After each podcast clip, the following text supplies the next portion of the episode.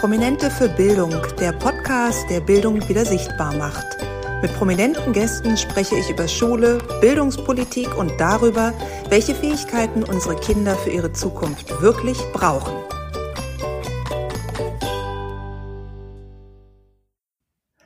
Herzlich willkommen bei einer neuen Folge Behind the Scenes von Prominente für Bildung. Heute verrate ich euch, was hinter den Kulissen zur Aufnahme mit dem Schauspieler Bülent Sharif alles so passiert ist. Bülent kennt man zum Beispiel aus der Serie GSG 9 oder Soko Stuttgart oder auch aus den Filmen Eisfieber von Ken Follett. Also er ist in einigen deutschen Produktionen vertreten und ja, das ist immer ganz spannend, weil er häufig besetzt wird mit Rollen, die einen türkischen oder deutsch-türkischen Hintergrund haben. Und da sind wir dann auch gleich beim Thema. Wie habe ich Bülent Sharif kennengelernt? Eine Freundin von mir, die auch regelmäßig den Podcast hört, die sagte zu mir, du Viola, weißt du was? Ich habe eine Idee für einen tollen Gast. Und zwar würde ich dir Bülent Sharif empfehlen. Der ist Papa bei meinen Kindern an der Schule. Und das Besondere an ihm ist, dass er, wie er selber sagt, Deutsch-Türke ist, hat also einen Migrationshintergrund und er ist super zufrieden mit der Schule, die die Kinder besuchen. Und wie wäre es denn auch mal eine Folge zu machen, in der ein Prominenter etwas über Best Practice erzählt? Also, warum ist er zufrieden? Was läuft gut an der Schule? Was können wir uns vielleicht auch für andere Schulen und für andere Arten des Unterrichts abgucken? Und dann habe ich gesagt, super, ich finde die Idee total klasse. Es geht ja nicht nur darum, hier irgendein Systembashing zu betreiben, sondern wir wollen ja auch gucken, wie geht's denn besser, was kann man denn reell machen oder was wird heute auch schon im Kleinen geändert, damit dann die großen Veränderungen für alle Kinder losgetreten werden. Meine Freundin war also so lieb und hat mir die Rufnummer von Bülent Sharif gegeben, der lustigerweise auch nur drei Ecken von mir entfernt wohnt. Also ich sag's euch, letztlich ist Berlin ja dann doch auch ein Dorf. Und ich habe ihn dann einfach angerufen und mit ihm telefoniert und er war auch super nett. Also meine Freundin hatte ihm natürlich gesagt, dass ich Kontakt aufnehmen würde. Er hatte auch schon mal ein paar Podcast-Folgen reingehört und meinte, findet er mega, da ist er super gerne dabei. Dann haben wir uns zur Aufnahme verabredet, ein paar Tage später, weil wir beide gesagt haben, wir möchten es gerne noch vor den Sommerferien machen, bevor die hier in Berlin und Brandenburg beginnen. Und an dem verabredeten Tag rief er mich zwei Stunden vorher an und sagte, Viola, es tut mir so leid, aber können wir es bitte verschieben? Zumindest um 24 Stunden die Aufnahme. Und dann habe ich gesagt, ja, okay, das ist kein Problem, das passt mir auch, aber was ist denn los, Bülent? Du hörst dich irgendwie leicht gestresst an. Und dann sagt er, ja, wir hatten ja gestern ein Schulfest und ich habe das komplette Auto und die komplette Garage noch voll mit Bierbänken, mit Equipment von dem Schulfest und alles muss noch verteilt werden. Und er hat die ganze Zeit beim Abbau geholfen und wurde offensichtlich mit einem Großteil der Ausstattung nach Hause geschickt und war am nächsten Tag dann verständlicherweise sehr gut damit beschäftigt, das alles wieder loszuwerden. Also Schulleben pur auch an der Stelle. Und ich habe ihm gesagt, mach dir keinen Stress, wir haben es ja nicht eilig, wir machen es einfach einen Tag später und dann dafür ganz entspannt. Und so war es auch. Wir haben die Aufnahme getätigt in etwa eine Woche vor den Berliner Schulferien, also da reden wir jetzt so von Anfang Juli und es war super spannend, denn ihr müsst euch das so vorstellen, ich weiß ja auch bei den Aufnahmen nie so ganz, was mich bei einem Gast erwartet. Das heißt, ich recherchiere natürlich über meine Gäste, ich gucke, was haben sie für einen Hintergrund, wo können wir im Bildungsbereich anknüpfen, wo wurden vielleicht auch schon mal Aussagen in die Richtung getätigt, aber trotzdem bleibt so ein Gespräch ja auch eine Wundertüte für mich und das ist ja auch super toll, denn nur so können ja auch wirklich interessante Gespräche und Dialoge entstehen. Darum habe ich auch nie allzu viele Fragen vorbereitet, sondern gucke wirklich, wo kann ich ansetzen, was erzählen mir die Gäste Spannendes und ähm, wie geht's dann von der Stelle an weiter. Und genau so ein Gesprächsgast war Bülent Sharif.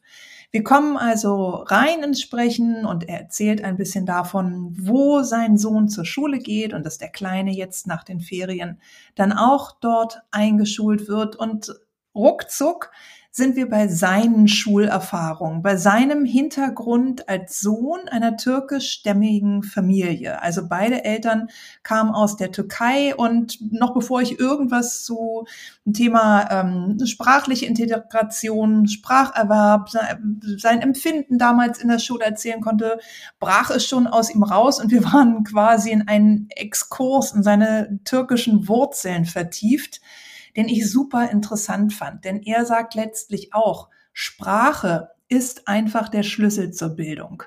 Und er hätte sich rückblickend das ein bisschen anders gewünscht, dass seine Eltern noch mehr Türkisch mit ihm gesprochen hätten. Aber seine Eltern haben damals, und natürlich liegt seine Schulzeit auch schon 35, 40 Jahre zurück, zumindest die Grundschule, haben damals sehr darauf geachtet, dass er Deutsch sprechen lernt. Und für ihn war dieses Sprachbad natürlich auch direkt im deutschen Unterricht einfach unglaublich hilfreich und hat dazu beigetragen, dass er schnell den Anschluss gefunden hat und sich schnell zurechtgefunden hat in der Schule.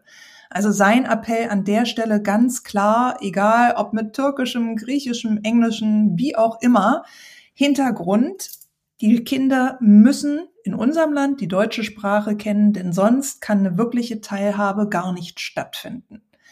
Da kann man jetzt sagen, na ja, das ist eine simple Erkenntnis und eigentlich wissen wir das alle. Ja, das stimmt. Aber trotzdem finde ich es wichtig, das auch nochmal von jemandem zu hören, der es selber genau so erlebt hat und die Erfahrung hat und sich auch nicht scheuen muss, die Dinge so auszusprechen. Also das war wirklich unheimlich toll, wie Bülent in dem ganzen Gespräch seine persönlichen Erfahrungen als Erwachsener und auch verbunden mit seinen Jungs, die jetzt die Grundschule dann besuchen, verbunden hat. Und er hat nämlich auch erzählt, dass seine Kinder zu Hause Türkisch sprechen mit ihm und mit seiner Frau.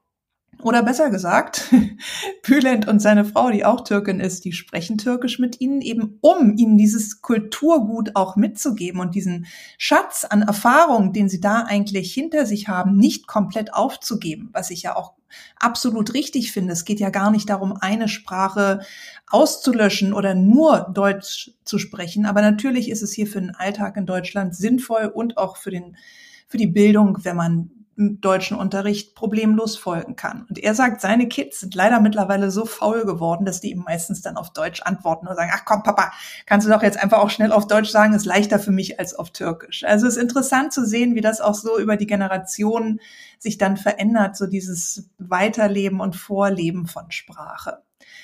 Aber wir haben nicht nur über Sprache gesprochen, sondern auch über, ja, seine Erfahrungen an der Schule, an der sein älterer Sohn jetzt schon ist.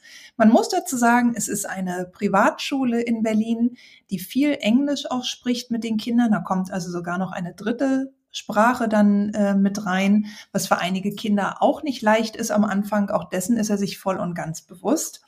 Aber wie diese Schule den Unterricht aufbaut und was ihm so gut daran gefällt, ich glaube, das werdet ihr nächsten Donnerstag alle wunderbar im Gespräch nachvollziehen können, denn das sind Situationen, ja, von denen sich viele öffentliche Schulen noch etwas abschneiden können. Und nein, es geht nicht nur um die finanzielle Ausstattung.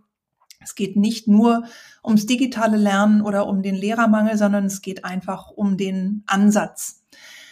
Viele Dinge, die er sagt, kosten eigentlich kein Geld, sie müssen aber gemacht werden und sie bedarfen natürlich auch einer Schulleitung, die engagiert ist und die Lücken nutzt, sage ich mal, um Möglichkeiten auszureizen. Ich will auch nicht zu viel verraten an der Stelle. Es ist wirklich ein spannendes Modell, wie da unterrichtet wird, auch ein ganz anderes Gebäude, als wir es von unseren normalen Schulgebäuden her kennen. Und noch ein kleiner Spoiler, es gibt eine Schuluniform an dieser Schule und ob ihr die gut oder schlecht findet, das werdet ihr dann auch nächsten Donnerstag erfahren. Also viele neue spannende Impulse und auch mal zu hören hier so mitten unter uns Berlin in Deutschland. Wie kann es denn auch gut gelingen? Was gefällt den Kindern? Und was machen Schulen eigentlich, damit Unterricht Spaß macht und wirklich aufs Leben vorbereitet? In diesem Sinne wünsche ich euch jetzt schon mal ganz viel Spaß mit der Podcast-Folge Prominente für Bildung mit Bülent Sharif nächsten Donnerstag. Und es sei an der Stelle schon mal darauf hingewiesen, nach der Folge mit Bülent geht mein Podcast in die Sommerpause. Das heißt, den August über müsst ihr leider auf neue Folgen verzichten. Ich starte dann gut erholt im September wieder. Und auch da kann ich euch jetzt schon verraten, dass ich direkt in der ersten Folge einen super, super Gast haben werde. Das ist nämlich die liebe Tijen Onaran. Wer sie nicht kennt, der sollte sie jetzt sofort googeln, gerade in dem aktuell äh, existierenden Barbie-Hype. Ähm, musste ich nochmal so an sie denken, denn sie ist ein sogenanntes Role Model, was von Mattel, also dem Spielzeughersteller von Barbie, schon im letzten Jahr eine eigene Barbie bekommen hat. Eine auch türkischstämmige Unternehmerin, die so das Unternehmertum und den Ideenreichtum und Gleichberechtigung und Diversität rockt, wie wahrscheinlich kaum eine andere. Und ich glaube, ich darf an der Stelle schon verraten, wenn sie exklusiv in meinem Podcast zu hören ist, wird es nicht mehr lange dauern, bis ihr sie auch bei Vox in der Höhle der Löwen sehen könnt. Also das ist wirklich ein ganz toller Einstieg dann wieder für nach den Ferien. Auch da freue ich mich drauf, euch bald vom Aufnahme Momentum, den es mit TJ gab. Und das war wirklich ein sehr besonderer, erzählen zu können. Aber da müsst ihr noch ein bisschen Geduld haben bis Anfang September. Jetzt wünsche ich euch erstmal viel Spaß mit der Folge mit Bülent Sharif nächsten Donnerstag und wünsche euch schon mal einen wunderbar erholsamen Sommer. Das war Prominente für Bildung, der Podcast, der Bildung wieder sichtbar macht. Für mehr Informationen besuche meine Homepage Viola Patricia Hermann oder folge dem Podcast auf Instagram at Prominente für Bildung.